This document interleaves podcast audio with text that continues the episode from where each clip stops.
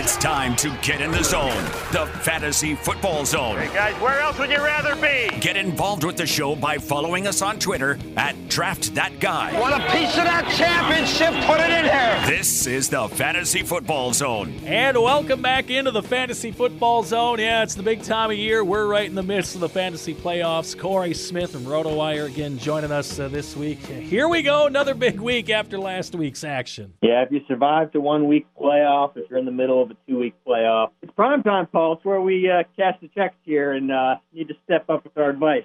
Yeah, and I mean, this is it's a crapshoot. Let's just face it. It, it seems that way. Huge injuries uh, going on. Of course, it looks like again the guy that was number one coming to the season, Christian McCaffrey, not going to be available for you here this week. It sounds more and more that again he's going to be doubtful. So again, it's a hard thing to do, especially I know a lot of people to talk to. We're happy they got McCaffrey overall number one. They weren't too down on the injury status earlier on.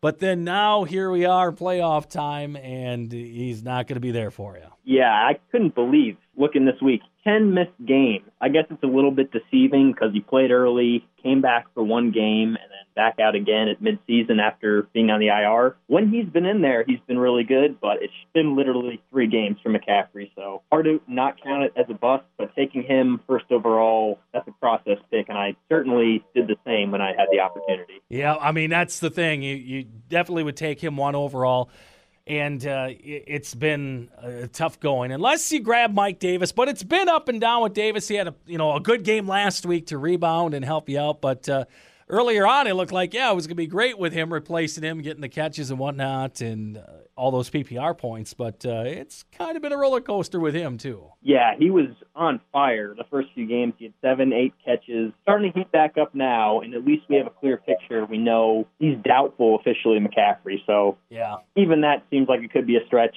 And we got to keep in mind, too, it's a Saturday night kickoff against the Packers. Yes. So preemptively, I would just switch Davis in there because it looks pretty strong. He'll be the starter. And speaking of the Packers, we're going to get right into it, uh, taking on Detroit. And, uh, you know, it was an exciting game.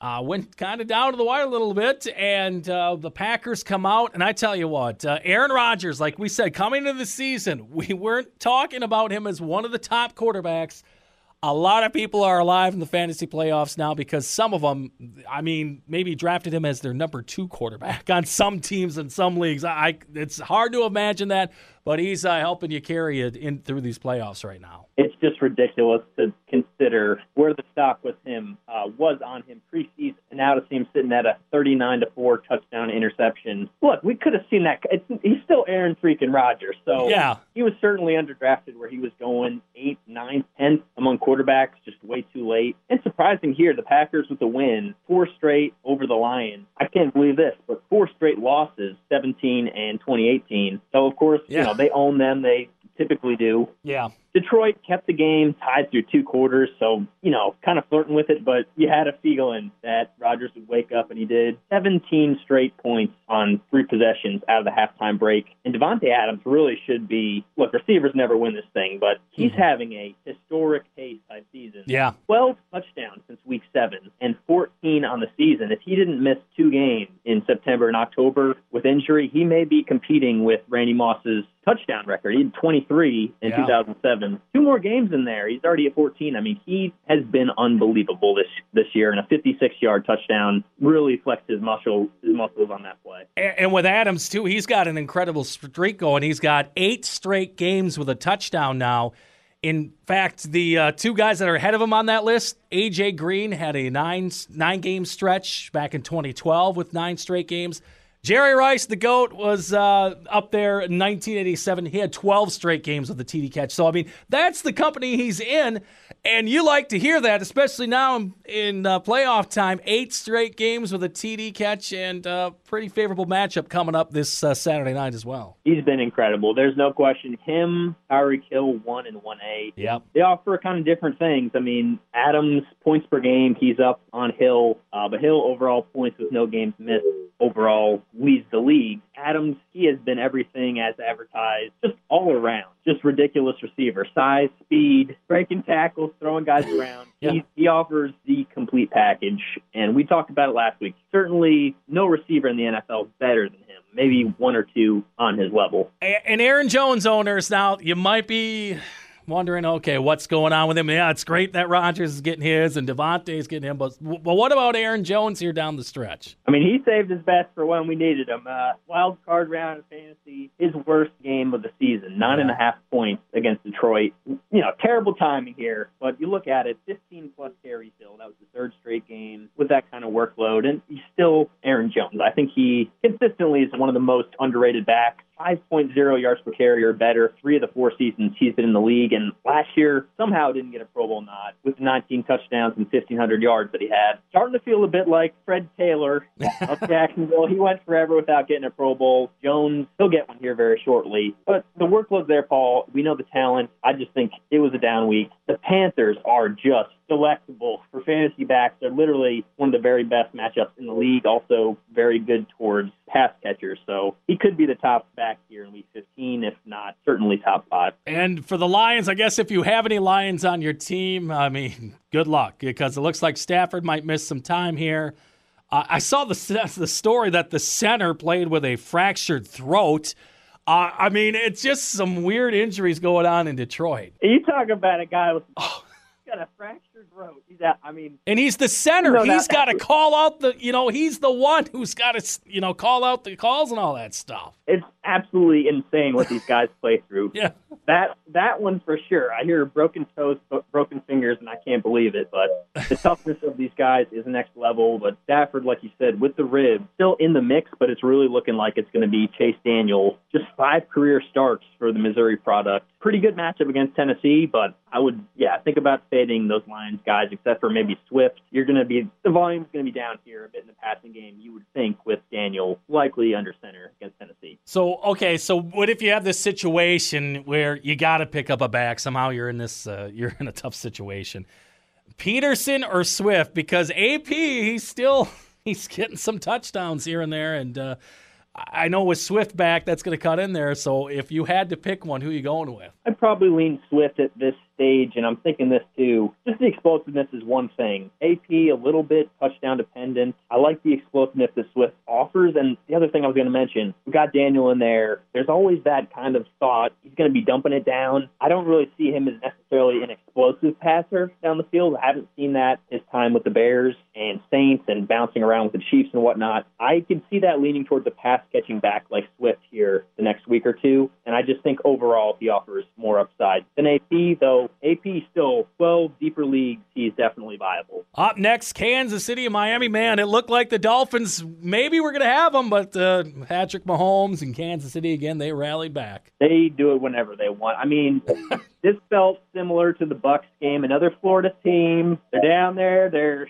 who knows what they're doing? They're relaxing and they're letting teams come back, but they know they can put it away when they need to. Same situation here. I mean, KC went up 30 to 10. Dolphins got it back to 30 24 with around three minutes in the fourth, and another just crazy fourth down play where KC they throw it on fourth and short with just complete confidence. Just roll Mahomes out right, and I do not know how you defend this route. Heard this. Bill Simmons brought it up perfectly. You got Tyreek Hill goes up two yards and runs out to the sideline. I don't know how you stop that. It's just he is too fast with that little route and Mahomes' accuracy. They pretty much have to mess up for that not to work. And that play is just it's just money. So they put the game away with that. Dolphins keep showing fight. They show they're a real playoff team. And Tyreek Hill just yeah. unreal. Uh, two touchdowns again in this one. Just his kind of balance and ability to stay in balance on the sideline. His first touchdown was absolutely bonkers. Just all the traffic that was in front of him. So Hill, we know he's a beast. Mahomes, even a bad game, he still is a good game. I mean, he throws three picks in this one, tip balls all over the place. He's almost, I don't think he's ever had a bad game where you, you leave the game and yeah. really have concerns. He always shows something every single game. Big injury update from this one, Paul. We got a guy who's actually kind of come on and been a real, real legit tight end in fantasy, Mike Gesicki. Two touchdowns in this game. He had an insane one-handed snag last week. Hurts the shoulder in game. The reports are now pretty much guaranteed, or at least really expected, he's going to miss at least one game here. So Gesicki, I don't think there's a comparable guy on the roster. They have Adam Shaheen if you want to go down that route again, but I think that it's pretty much uh, Gesicki's down. Would have to look for another team's tight end to fill that spot. And speaking of tight ends, I'm going to go on the other side. I, I am just amazed by the numbers that Travis Kelce's putting up this season. I didn't realize that he has uh, 1,250 yards so far in the year. He's only 128 yards away from breaking the all time uh, tight end record that George Kittle set uh, back in 2018 with that great season. And in fact, you know, you might think 128 yards, that's going to be a lot for a tight end to get. No, he has he's uh, recorded at least 125 receiving yards in four of his past five games. So he might smash this record. I mean, he might get 1,500 yards receiving for a tight end this year. He's at, he's right under 100 yards a game. He's got 1250, like you said, 13 games. So yeah, he Yeah. definitely hit 1500. I mean, that's nuts. Too. I, it's not the only year. I mean, this is his best year, but Yeah. over a thousand for five straight years. I mean, that that level of production for five straight years is no joke, Paul. This guy, he's like a receiver, getting paid like a tight end. He's not a bad blocker, of course, but not like Kelce or Gronk. But he is the best pass catching tight end, hands down. Wouldn't you say? I mean, at Yeah. this point, it's just no no debate. Yes, and I I am starting to eat crow on the people that do the decision in the second round and they decided to go for him or Kittle because I could justify that. I, I was a little bit behind the eight ball, I guess, on that strategy, especially if there were some good backs on the board or some of these secondary. But the way these two are, they're basically number one receivers at at the tight end position, and I mean they. Kittle, unfortunately, with the injury, but uh, when he was healthy, he was dominating. And, I mean, Kelce has just proven it once again. It's really a huge advantage because it's just there's three, four guys at that position who are you can get you a couple more points per game than the rest of the pack. So there isn't really a more sure thing in fantasy than Travis Kelce. Yeah. Kittle, when Kittle plays, we know he is just basically the same level, unstoppable force, better blocker, like we mentioned. But Kelce, with his ability to stay on the field, has become more valuable. Mm-hmm. 15 plus games. If he finishes out this year, 15 plus games every season since 2014. Availability is the best uh, ability, as they say, or as Bill Pauline said. Kelce, always on the field, always valuable. Up next, Philadelphia and New Orleans. And hey, the switched Jalen Hurts. It worked out for the Eagles as they knocked off New Orleans. I mean, this was a big upset for Philadelphia. This was an even bigger loss from the Saints. This it knocks them right out of the one seed. I mean, Yep. the Packers with their schedule down the stretch, I do not see them losing a game. That would be a surprise to me. And all year we've been talking about it. Seven playoff teams. That one seed is ever important, being the only bye. So we saw some kind of inconsistencies from the Saints. I thought they'd win this game big, but Jalen Hurts, it's the spark ball. Do we buy it though? I mean, 167 yards passing, got away with one. Could have. There was a pick six that was really dropped by Saints DB in this game. The rushing was out of control, over 100 on the ground.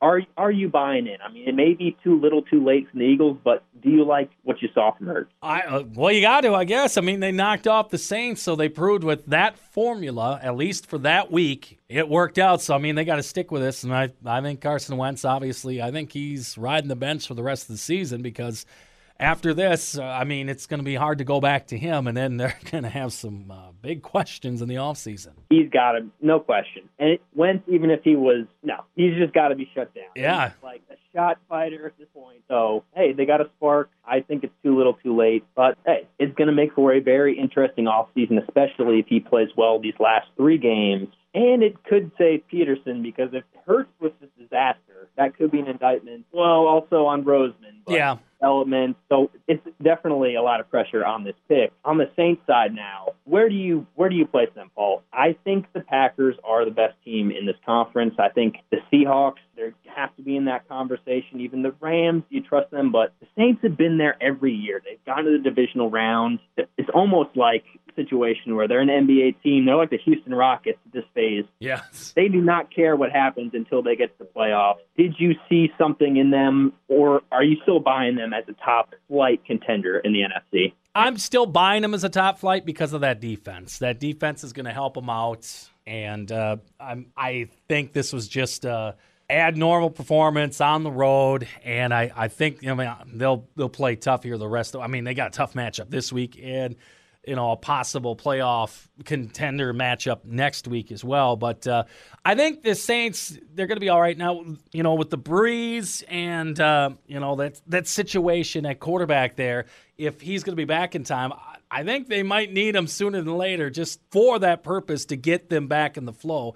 And I, I'm not sure where he's at medically here for this week, but uh, and oh, Taysom Hill, he's been doing what he's had to do to come in there, but I don't like him at quarterback come playoff time. I'm with you. I don't think that's going to win in the postseason. He has looked better than I thought. I didn't give him enough credit coming in. Defense typically wins championships. I think we've had some examples in recent years that have kind of thwarted that, uh, Yeah. you know, rule a little bit. Well, last year, I guess, with Kansas City, even though you know they've they've been pretty decent, but they, it's all about offense there. Yeah, if you were going to say Super Bowl, uh, defense wins Super Bowls, you would have picked the 49ers in that game. Yep. They certainly had the better the better team on paper defensively. I think the Saints are a peripheral team. I, I do not love them as much as the Packers, and think I'd even like the Seahawks. Just they have so many holes on their roster, but just Russell Wilson, I think that they're second tier to me in the NFC, but still, they are a team with a chance. Just not my favorite in that conference. Up next, the game everybody wanted to see uh, Cincinnati and Dallas. Well,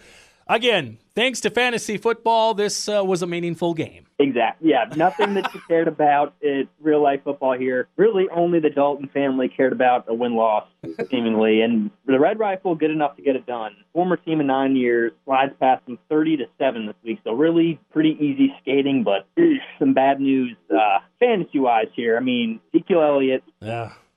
How, could you not start him? I mean, I he's been trending down. He's had some down weeks the last month, but I had him in a 12 team league. I started him, Paul, and he got 7.9 Ugh.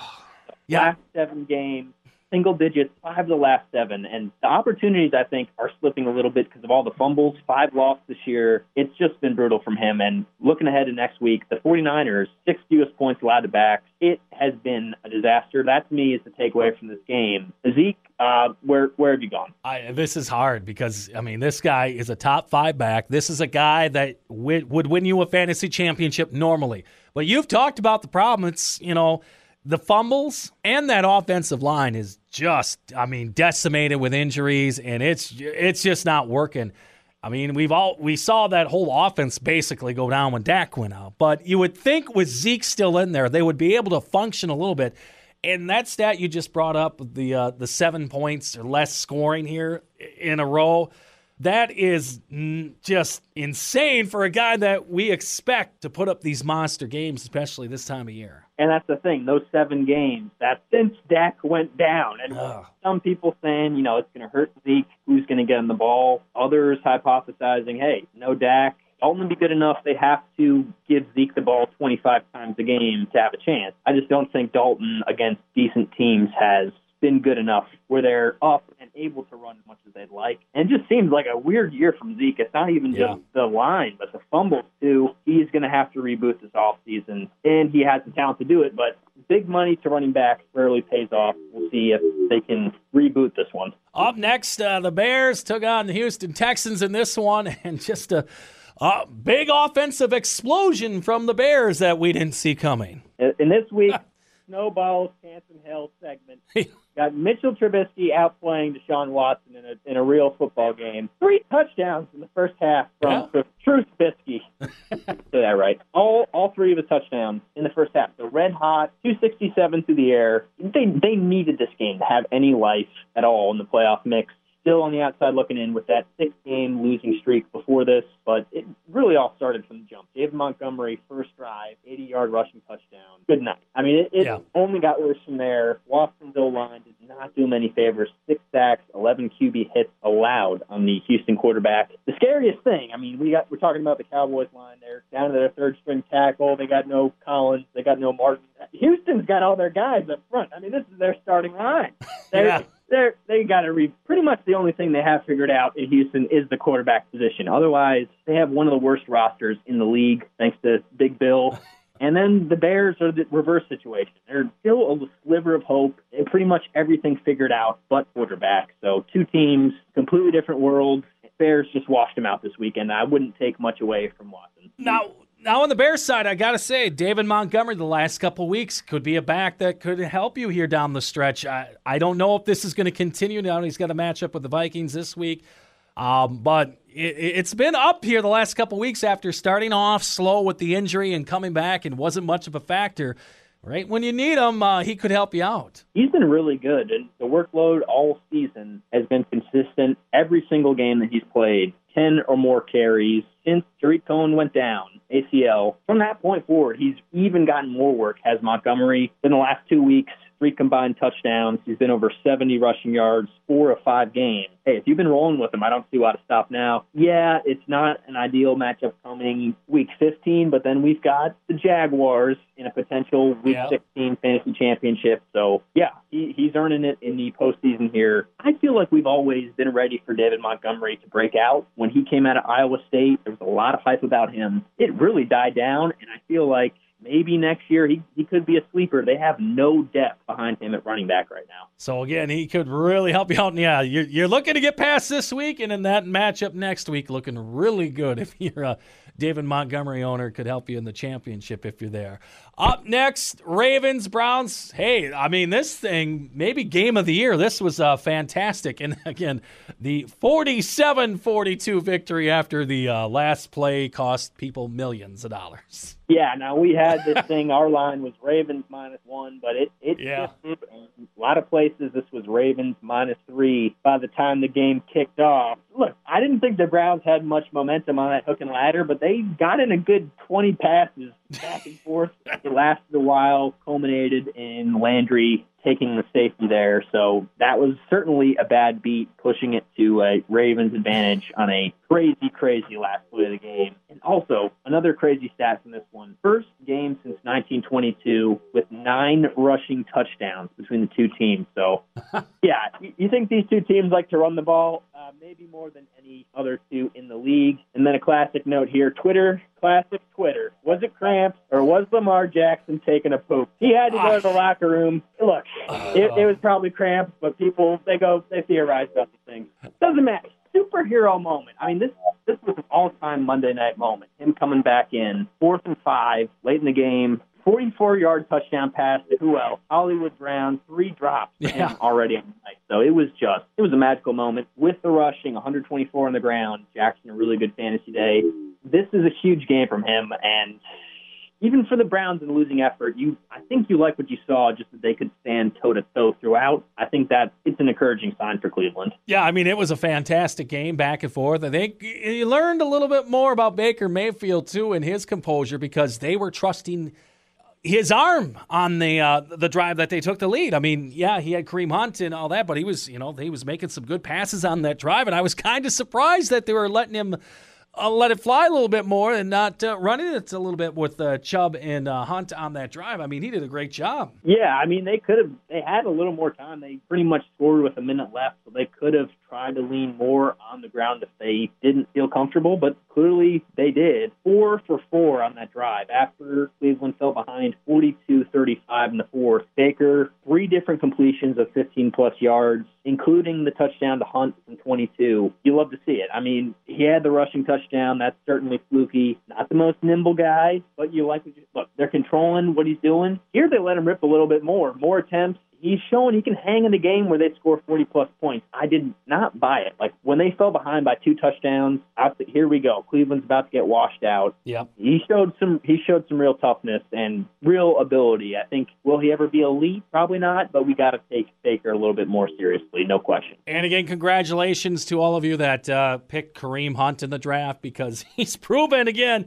that he is a very solid option, even though he's listed as a backup. I mean, he, you, I think you got to start him every week. No question. He is just otherworld talent. And certainly, I mean, we can't not talk about it. I what happened off the field. Yep. It affects the way people want him on their team, first of all. And also, they have Nick Chubb over there. I mean, he was an absolute beast his rookie year. He still is a beast. But Hunt, the records he was setting as a rookie, uh, breaking Eric Dickerson's records, and Mm-hmm. from the jump, he looked like a star. There really hasn't been a moment when he's played that Kareem Hunt hasn't looked like a star. Must start in this offense. Against the Giants, it's a little bit tougher week 15, but I think we still got to let him rip with probably Colt McCoy on the other side. And uh, some of the fantasy spin takeaway from this game, someone else is jumping on our bandwagon, it looks like, uh, from ESPN. Yep, we got Field Yates.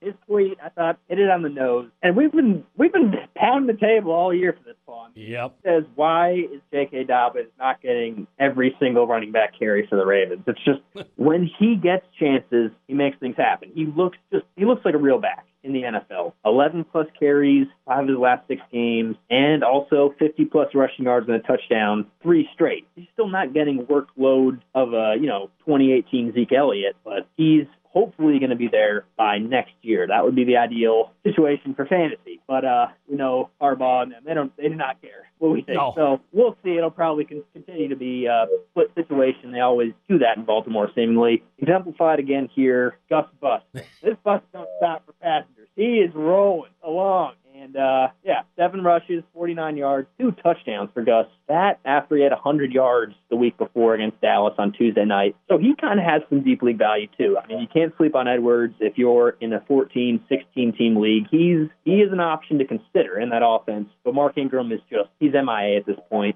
Long been droppable in 10 team leagues, but zero touches and just one offensive snap all Monday night. He is long gone in fantasy. Yeah, just amazing turnaround too from where he was last year. One of the you know a guy that probably helped you win a league, and we thought maybe could have been a sleeper option, even though it was. We thought going in Dobbins would take some away, and you know Gus now has lurked in there as well.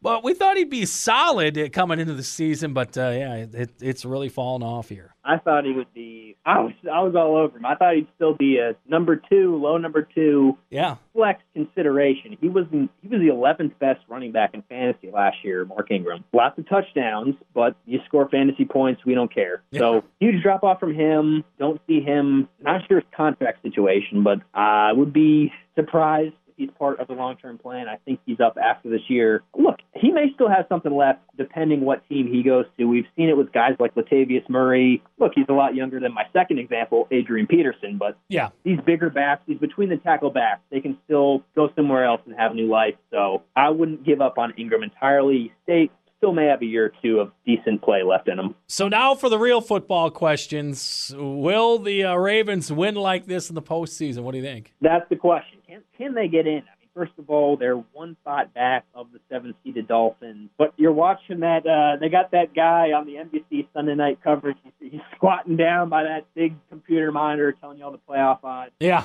you look at the Dolphins, they're in the sixth seed right now, but they only have like a 30, 40% chance of making it. Very tough back half. They do have to play New England, which they usually have their number late in the season, but the Ravens look like they can get in. Can they win with this in the postseason? Maybe a game. I think they could steal one. Um, they're going to have to go on the road the first round, almost definitely. They cannot catch Pittsburgh, actually, so in fact, they will. Mm-hmm. Paul, I think I think one game, but I do not think that I would take them even to get to the AFC Championship. I just think they will figure it out when it gets to playoff time. It Lamar just does not seem like the same guy. No, yeah, the offense will be strugg- uh, struggling against some of those defenses they got to take out, but the Ravens defense, which has been pretty decent, kept them in games this year, uh, giving up 42 to Cleveland here.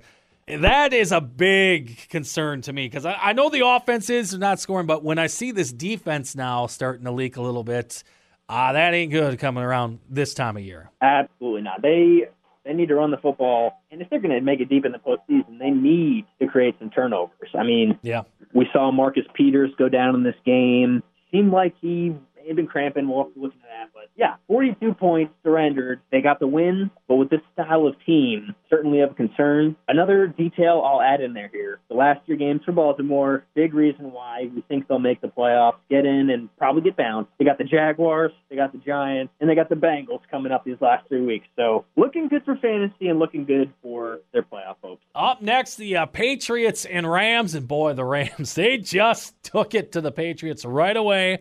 I don't know if it was revenge from the Super Bowl or not. Where uh, you know McVay even admitted uh, he got out coached that game. I know that was from the press conference after the Super Bowl, but uh, they really ran it up in this one. I mean, Cam Akers, where have you been, buddy? They they I guess they believe in him now. Exactly. Exactly. Yeah. I drafted them in what the fifth, sixth round. Yeah. thinking he'd actually have some, you know, rookie backs. They tend to step in and be able to contribute. Saw Sean McVay take him in the second round, so I was getting pretty excited. Really, not much until late in the season. Did hear had to work on his, you know, picking up blocks in pass coverage. Certainly, with Jared Goff as your quarterback, you got to have guys who can block. So that is kind of what kept him off the field until more recently. Did deal with some injury too, but most rushing yards in the game with his 171 by a Rams rookie since Jerome Bettis in 1993. And also, just goes to show how good that Todd Gurley contract was. That sweet, sweet cash. Yes. Cam Akers, 74 more rushing yards in this game than any game Gurley put out last season. Oh, And wow. Akers has only really he's only really been the bell cow a couple games. Now 20 carries in back-to-back games. He does seem like unquestionably over past Henderson. He's the guy you want in that backfield. And for the Rams, you know, I know you're posing the question, you know, do you think they're a top five NFL team? And when we were going through the NFC lineup here, you know, where do you think they are? I really like this team. I I know sometimes the offense is hit or miss a little bit, but if I see what they're doing here with Akers, they can run the ball a little bit more. I really like that defense. I mean, they've got premier mm-hmm. players, obviously with Aaron Donald, Jalen Ramsey. You know, the linebackers maybe a little iffy there, but I really like the makeup of this team and how they've kind of switched identities now to the, defense is the strong part of this team. this is a much better defense than it was the Super Bowl team a couple of years ago. The team that lost in the Super Bowl. Really, you know, they've got all the same receivers. They've got Goff, they've got Big Bay. They've just improved that defense big time. You mentioned the linebackers, not ideal, but enough stars. They're able to take over games up front. I mean, this was a really rough matchup for Cam, and we pointed it out. They're, Yeah. The Rams are tough against running quarterbacks. Yeah, I, I'm with you. I do think I like them more than the Saints, and I put them in the mix there. I pretty much have them on equal plane with those with those Seahawks. Yeah. I, I like them. They're in the mix. There's three or four teams in the mix. And on the Patriots side, look, Yeah. they they had to show more than this. They came out just flat. Yeah. Punt, punt, pick six to open up the game. This could not get more nightmarish than that. Kenny House takes it for the 79-yard touchdown. So 17 nothing. They're trailing by the early second quarter, and this is a game they had to win. Not a team that can play from behind at all. So after they destroyed the Chargers, just a complete letdown. I mean, they're pretty much done now, Paul. I mean, they are technically not eliminated. Mhm. They got to win out, of course, but I mean, they it seems pretty certain they're going to miss the playoffs for the first time since Matt Cassel. Yeah. I mean, yeah, that's a heck of a run, but yeah, it's not looking good. The the offense just I don't know if there's a guy you can trust starting fantasy on the Patriots right now. No, I don't know. I don't think so. I'm thinking the guy, you know, James White. Yeah, but it's still hard to plug him in with with what you saw here this week against a good defense and I mean, they they're going to have some mm. decent teams down the stretch here. I'm with. There's nobody that I can definitely stamp my stamp emphatically here. Yeah. Cam has been terrible as a passer. They've largely covered it up. I mean, with all the opt outs on defense, what they've done, I mean, they're not as good as some of these Patriots defenses over the years, but that's what's kept them around 500. Coach Belichick, what they've done with a bunch of young defensive players, it's been all on the ground for Cam. Just literally 90 passing yards per game the last three weeks. He's just nothing. He cannot win consistently like that. But the rushing for fantasy has been outstanding. More rushing touchdowns this season than he had in his 2015 MVP campaign. Three short of his career high, which is 14. So that's what's filling him out in fantasy. But he looks shot as an NFL quarterback. Up next Chargers, hey, they get a win over the Falcons in this one. They do, and this is two teams who just did not want this game. I mean, who could throw that last pick? And it was the ice pick. I mean, Matty Ice. Uh, yeah, Yeah. it was him. It was him. He was horrible. Two picks on his final four pass attempts. You don't see that often, Paul, and that's No. something that really only the Falcons can do. It's another way to lose a game, and they have uh, done the best they can to come up with all the uh, creative ways this year. I don't know how they do it. It's very creative. They have a creative director running that department, I believe. But Justin Herbert, he tried to give it back. I mean, Matt Matty Ice, he throws the pick. Justin Herbert literally a couple plays later throws another interception right back to the Falcons, and then Ryan he just can't help himself. Another one to really steal it.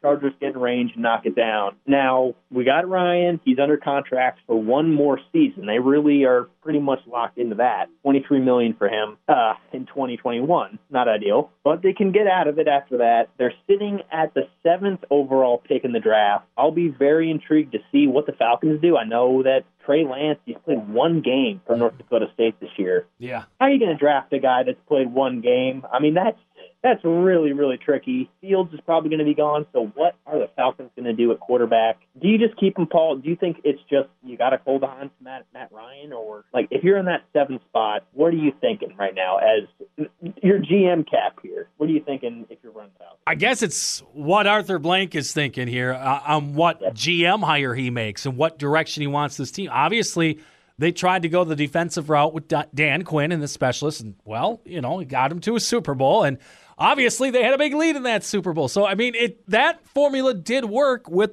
a, a you know a majority of this roster that they had. I think yeah. with that pick, I think they got to go defense, and you hang on to Matty Ice, and I think maybe that's what Arthur Blank is looking for. GM saying, "Hey, we do have a pretty decent quarterback. Obviously, this is a tough situation." you know, going on here. The results weren't here this year, but we have a a veteran guy that a lot of teams around the league would like to have. So we're kind of set there. The defense though has always been our issue. So I mean, if he's if he's going back to that route, I could see going defense with that pick, or maybe someone to help around the offense, maybe the line or something like that to help this team out. But I, I don't think and I'm along your lines of thinking that I don't think a quarterback at seven is going to help them out. Now, again, if they were at one or two, uh, maybe a different story. Yeah, I mean, if they could get Josh Allen like the Bills did at seven, that would be great. Yeah. It's going to be a lot more of a crapshoot, like you said. I mean, weird, weird season. There's really one lock-in guy. Justin Fields feels pretty good. Mm-hmm. You got some other wild cards coming into the mix with Zach Wilson and whatnot from BYU. But yeah, pick seven is a little bit no man's land, depending on what the quarterback class looks like. Like you said, I mean, the Bears would probably be a playoff team right now, probably have eight wins with Ryan. You'd think. I mean, they just need someone. Yeah competent quarterback in there. He's his arm does not look as strong as it did the last couple of years. We saw it kind of highlighted against the Packers and key throws. He's not the same guy, but you can still win with them. They they definitely need to help up front. And Julio Jones can they get any? Would that be a potential move? That's the name I hear. Oh. Who the hell knows? I don't know if they can move that contract, but they have enough receivers. That would be, believe it or not, one thing I think they could shift out with capital coming back via the draft. and yeah, unless Blank hires Bill O'Brien for some unknown reason, then they won't get anything for him. If they hire Bill O'Brien, yeah, they're, they're packing it in. That's. he, he can't get a job. There's I've heard his name in maybe another cycle, but right now yes. I think we're just too, too scarred. He'll be a Patriots defensive cameraman assistant or something because I think that's where all Belichick guys they eventually make their way back to Foxborough and they do something in the video room. I don't know. I love it. No, I, I'm not going to argue with that. Uh, that. That seems about right. Up next, Broncos and Panthers. Broncos get a win in this one. Yeah, rematch of Super Bowl 50 here, and uh, these teams have fallen quite a bit the last five years. Man, five years. I mean, just think about that. The last five years, yeah, both these teams were, you know, up there, top echelon, echelon teams here, and all of a sudden, yeah, here we are five years later. I know you're sitting there with Cam Newton and this all-world defense. Yeah and coming off an MVP season, and you know we lost the Super Bowl. We'll get back. It's it's just so hard to get there, mm-hmm. and they have not even gotten close. They're just a magical season. Same thing with the Broncos. They have been terribly inconsistent and just really a letdown. So yeah, no McCaffrey for this game. We talked about it. Likely not going Week 15. Mike Davis did his thing. I do like him next week. Packers, eighth most receptions allowed to opposing backs. And then this game, DJ Moore was not able to go against the Broncos. Cleared the way. Another big outing from Robbie Anderson. He's been really a legitimate wide receiver, too, all 2020. Yeah. Just broke his career high in receiving. Uh, only two touchdowns. That's kind of kept him out of that elite tier. But 8.8 targets per game, that's plenty of work for Anderson. And he's he's capitalized on it. And if you were starting uh, Drew Lock in a DFS league or something like that, uh, he rewarded you this week. We had to see it. We had to see this, Paul. I mean, we've only got a couple games left this season. I, it sounds like, look, it's going to be him next year. It sounds like Vic Fangio is going to be back. We needed to see this from Drew Lock. Had that second quarter fumble, which led to a Carolina touchdown. But this game, from him, his best outing all year, no question. Four touchdowns, 280 through the air. Just the first time all season he's had multiple passing touchdowns and no interception. So plenty of interception issues from him. Statistically, crazy thing that jumped out 149 and a half passer rating from Lock, the third highest figure single game number in franchise history. Only Peyton Manning, John Elway. They each have one performance that was better than Drew Lock's from a passer rating perspective, but just a historic game from Lock in Broncos history. I mean, didn't really pop out that way, but passer rating off the charts against the Panthers. And again, uh, you know, Noah Fant, a, a, guy you know we like in fantasy, good tight end, but uh, just trouble staying on the field this this year. I loved him early. He was a really high floor guy. Like every single game, he'd get you five catches, 50 yards. Wouldn't always get in the end zone, but when he did, he'd get you a good week and at least get you a winnable score. He'd get you a score in that tight end spot. You could you could live this game falls ill, has to leave early. If you're relying on him in fantasy, I mean, there's really not anything you can do. You're probably put him in there in a deeper deeper league if you played him, or you're just a Broncos fan like me. but uh, yeah, even before the injury, he was starting to regress a little bit. But if one of those situations, if you played him, you're pretty much just screwed. There's not much you can do when someone gets sick mid game like that. And I guess down the stretch here too, if you if you you have the Broncos backfield, if you got Gordon or maybe you got Lindsay's just buried on the bench here, are you comfortable with starting any of these guys or putting them in the flex down the stretch? I think I lead in Gordon. He did bang up his shoulder in this game. Phillip Lindsay got a little bit more work late, but still it was mainly Gordon throughout. Uh, 233 scrimmage yards. Last two appearances for Gordon. He wasn't great against the Panthers, no touchdowns, which he does kind of depend on, but he still broke 90 scrimmage yards still got 16 touches. So to me, he's kind of edged Lindsay out a little bit all season when they're both healthy, and I do think he's the preferred option here. Also worth noting, he had that suspension up in the air or just kind of a they're going to have to come to the table moment about his uh, DUI, uh, DUI charge from this fall. Mm-hmm. Does not sound like a suspension will be coming this year. His court date pushed back till January. So Melvin Gordon, if you're wondering, next three weeks will not have to worry about discipline from the league. All right, up to sit and start here for Week 15 at quarterback. Uh, who is starting this week? Well, I'm on the TB12 regimen here, and we were talking about the uh, that Super Bowl. Got a rematch here, at least Brady versus the Falcons. This is the time of year I think the Bucs are going to get rolling. What was it? Month? No, month and a half ago. Before they went on their slide, they were like maybe the top team in the NFC. A lot of people when they were smoking hot loved the Bucs. They were sliding. Now they finish up the year. They're eight and five. They're going to finish eleven and five. They got the Falcons. They got the Lions, and they got the Falcons again. So really oh, yeah. good stretch here for Brady. And I I just think this matchup, he hasn't been great this year. Up and down, he's been 20 or more fantasy points five times, but he's also been held under nine fantasy points, single digits, two different games, and they were both divisional games. That kind of raises your eyebrow, but the Falcons literally the most fantasy points allowed to opposing quarterbacks one more point per game than any other team in the NFL. Oh yeah, I do think that Brady bargained by here. DFS, even just regular league, of course.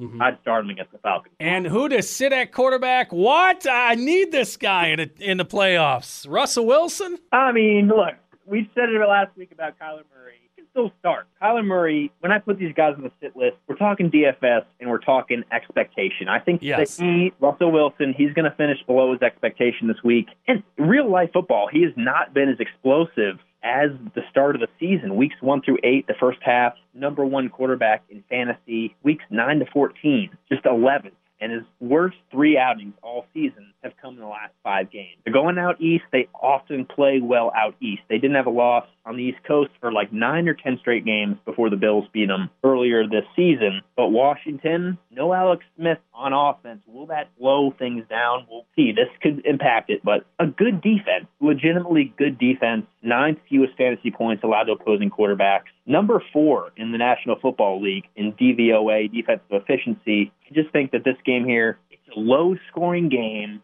five and a half point spread. I think it's a closer game than we think. Washington's playing tough. Even yeah. if it's a backup, the defense is still going to be out there. 23 or fewer points for the Seahawks in three of their last four. Also 17 or fewer points two different times since week 10. So they're cold. You got a DFS option that you can go to, or even season long. Taysom Hill playing the Chiefs, that could be a shootout. Mm-hmm. Someone like that, I don't know if I could even do that, but DFS, Russell Wilson, I'm not going his way week 15, considering alternative, even season long. And uh, running back, we kind of talked about it. Zeke Elliott uh, against the banged up San Francisco defense. And uh, what do you think of him this week? Yeah, we'll touch on it quickly. I mean, we talked about the uh, that barn burner up front last week, the Bengals and the Cowboys. Yeah, Zeke, if you got options like a J.D. McKissic, uh, Cam Akers, I'm not kidding. One of these guys, at this point, you're trying to win a fantasy championship. Does not matter where you drafted these guys. It's what they're doing right now. And Yeah. what we're seeing from Elliott, one touchdown since Dak Prescott went down. He had six the first five weeks of the season, so he's just gone off an absolute cliff. Meanwhile, all the fumbles, Tony Pollard literally equaled Elliott's carry share last week. They had the same amount of rush attempts.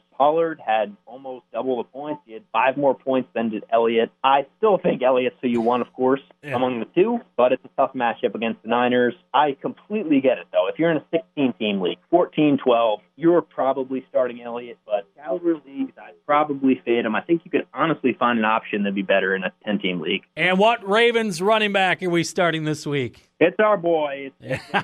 Playing the Jaguars here. 13 or more fantasy points, three straight games. Mark Ingram, we said he's gone. He's out of the picture. Plenty of opportunity against the one win Jaguars. They're going to be running the clock. They're going to be up in the second half, you would think. I mean, the Jaguars have played a couple teams tough, but come on. I mean, the Ravens, they need to win these games, these last three to get in. Jaguars, fourth most points allowed to opposing backs. He's the hot hand. Segueing my next guy really quick. We mentioned him as well today. Akers also a hot hand play here. Take on the Jets, maybe the second worst, or sorry, the worst team in football behind the Jaguars. Akers is who you want here. His role is only developed and developed, culminating the last couple weeks. He's gotten those 20 carries against the Jets, among the 10 worst teams against fantasy running backs. So same situation, kind of a situation where we got big favorite and a young back who's starting to get work. So J.K. Dobbins against the Jags, Akers against the Jets. Those are both good plays for this week. And wide receiver guy that's finally coming on, T.Y. Hilton. You had to be patient with T.Y. this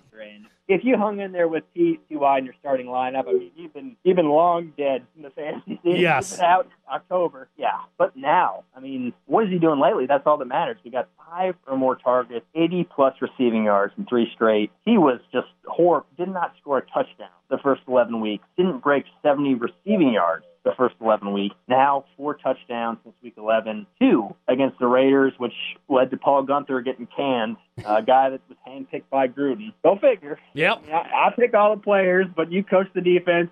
You're fired. Yep. It makes sense to me. But uh, anyway, T.Y. Hilton, he owned the Raiders last week, and he owned the Texans his last eight games against them. Been over 100 yards five times. Played him earlier this year, had 110 and a touchdown. Hilton, kind of a rhythm player, a weird talent to figure out with Philip Rivers. It seems like they're finally clicking, and I think we can trust him here week 15. And, uh, you know, wide, another wide receiver to sit uh, this week. This guy, I think, is just not, he's been struggling all year again. DJ Moore.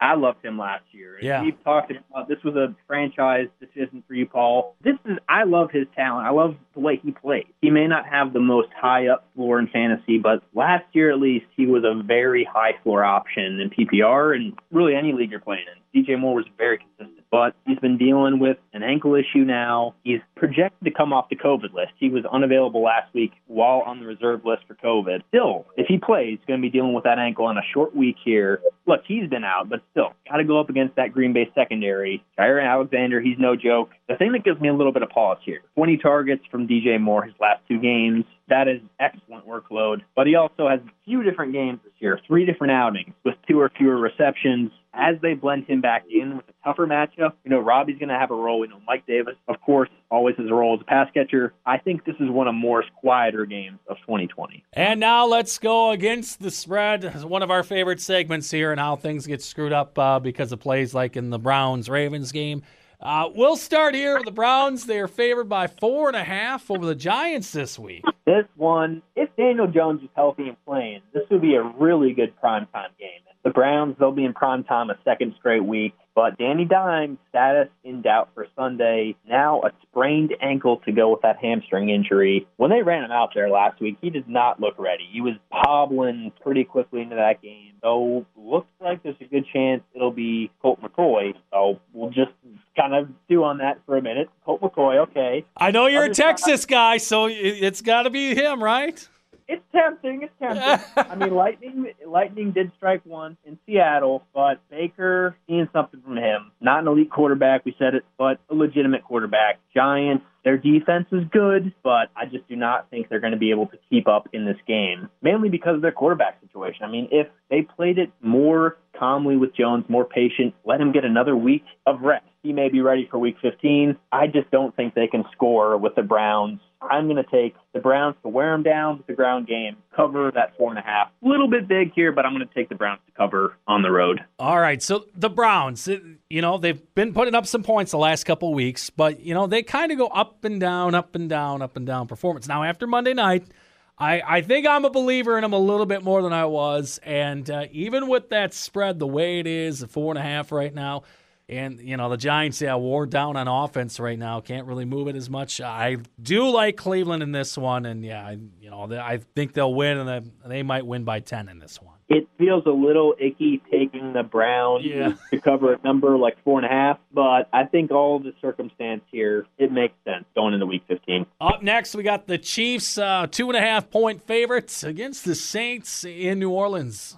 And this is going to be a really good game as long as the Saints show up. You know, the Chiefs, they may not come out hot, but they're going to at least be in the game late and probably win. They've let some teams hang around, mostly pretty good teams. They've lost just one game this season, but six and seven against the spread, showing me, you know, pretty much a coin flip in Vegas when you're taking the Chiefs. They they know what's going on there. Uh, they're not sneaking up on anybody. But New Orleans, that was a weird game. They needed that game. That was a they've really needed every game along the way to be in position for that number one seed. But mm-hmm. losing to Philadelphia, I mean, come on, they're on the road, but there's no fans. There's only couple fans in there. I mean, yeah. how I do not trust Saints with that. I still think they're a good team. I still buy them as a peripheral contender, but I just think the Chiefs are a different beast think that you know their pass defense is good enough. If Hill can beat him, if Hill can beat the Chiefs with his legs, that's going to be the only way. But I, I just think with Mahomes off a three interception performance, he's bound to bounce back. And I'm going to take the Chiefs to win and cover by a field goal here. Yeah, this is a real tough game, and I could see the Saints not maybe trying to uh, get into a shootout with them, maybe trying to control the ball a little bit more with Kamara, with Murray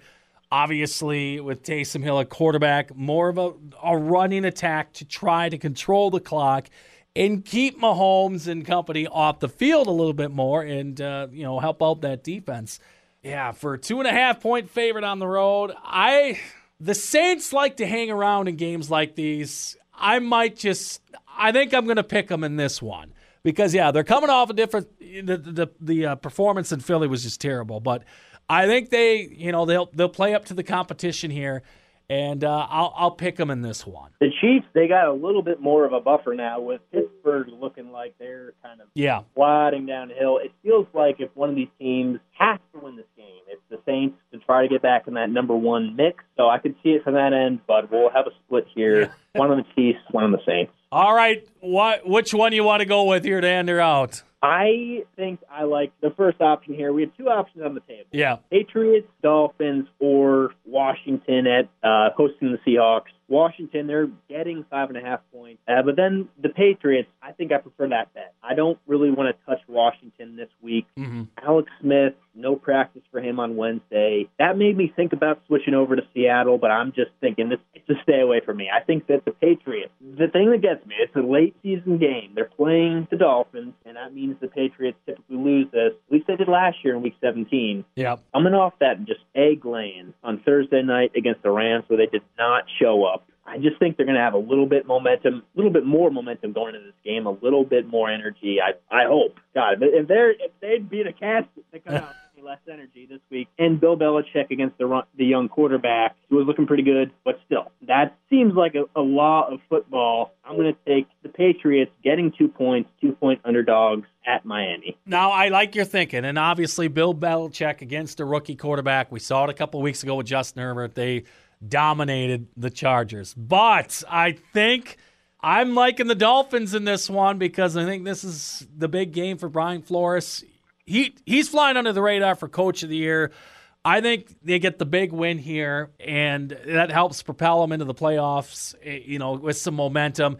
They finally get rid of the Patriots out of that NFC East officially. You know, in the playoff picture, and I like the Dolphins for the fact that I, I just think with the, what we have seen of that Patriot offense just continuing on a downhill trend, I got to go with the Dolphins in this one. I think they're the better team overall. I just lean. Main thing I'm thinking is Belichick versus the rookie QB, but Yep. the Dolphins all year they've been the better team. Patriots got them earlier in the season, which we kind of thought that was the only time we really thought the Dolphins were maybe stink. But mm-hmm. pretty much from week two on, they've been the better team. All right, so we got two splits this week, Paul. Yep. Not good news for me. You're way ahead of me in the standings. A perfect three and zero for you last week, so I'll take the Browns. Actually, we're both on the Browns. Yep. You got the Saints, right? Yeah, I got the Saints. Right, we're split. I got Chiefs uh, minus two and a half. You got the Saints with the points, and then the final game of the week, I got the underdog Patriots getting two, and you'll take Flores and the boys Yep. down to Miami. Yep, trying to come back or just just trying to put their stamp that they are a power now in the AFC East. And it would certainly be a changing in the guard. Last thing this week, what what are the Patriots going to do at quarterback? They're in no man's No. Mm-hmm. We're talking about Atlanta. They're at the seventh pick. Are you about to go into another year with Cam Newton as your quarterback? I don't hate it. I love to watch Cam play, but Yeah. not necessarily this version. Stafford's out there, maybe. Can they even draft a quarterback that's going to be worth it? I mean, they, they got Garoppolo, but last question there. What are the Patriots going to do at quarterback, Paul? I don't know if they stick with Cam because uh, unless they do like what they've seen here a little bit and they know some of the guys that are coming back off the COVID list on that defense, maybe that's the way they want to roll with this offense now and, and kind of switch it off with a grinding offense, which kind of would be like a Belichick style. I mean, I know with Brady, they had all the excess throwing the ball down the field, but he is a defensive coach after all. Defensive coaches historically love just grinding the ball out, going to a mm-hmm. running style. And we've seen at points this season Cam can continue that. I don't know what kind of money Cam's looking at, and I don't know if this is a message being sent as well. Is yeah, we're gonna go the Jarrett Stidham route here and look for someone in the draft. I, yeah, this is a tough one. I don't know if Cam's back next year. I, I think they go another direction, and uh, yeah, I just and I, I wonder too if Belichick's back next year because I, I think maybe this was just the year to try to prove that he can win without Brady, but what else has the guy got to prove? And maybe he's at that point of his career where he looks at things and he's like, I think I think we did good here. I, I, I don't I'm just throwing things against the wall here, but that point's gonna come here in the next couple of years where he's he's probably like, well, I I want to hang out with Bon Jovi and uh, watch concerts and go sailing on my boat. I, I don't know. Do you think about Josh McDaniels coming back to New England? I think a there's chance to coach in Indianapolis. It seems like there may have been some kind of deal worked out there where he knows he's going to get that job in the next couple of years. Yeah, I think that that was a big thing too. I think maybe Bill said, "Yeah, in the next five years, I'm, you know, just just hang in here. You're going to be taking over here. We'll we'll keep things in good shape too, because that's the other thing. I mean, he could still be have a role with the team when McDaniels takes over, or whatever you know, whatever they would have, i- you know, the player personnel department or something. So I, it's not like he would be taking over brand new with a new GM roster just depleted. I mean, the cover has plenty of talent still there in New England. So Eh, that could be another situation. Yeah, it, with Cam or not, if they get all their defensive guys back, add a receiver for God's sake, someone who can stretch the field. Yeah. Yeah, it could be a different dynamic. Even if they bring Cam back, they could still be a nine-win team next year. But I think they got to go the free agency route with a Donald or Stafford type guy. Yeah. Well, again, a lot of great stuff going on. Big playoff matchups this week in fantasy, and it's going to be another great weekend. Thanks for helping us break it all down, Corey. Good to be here, my friend, and we'll see if we're alive in the playoffs next week. Subscribe to the Fantasy Football Zone and give us a five star rating while you're at it. Follow us on Twitter at Draft That Guy. Thanks for listening to the Fantasy Football Zone podcast.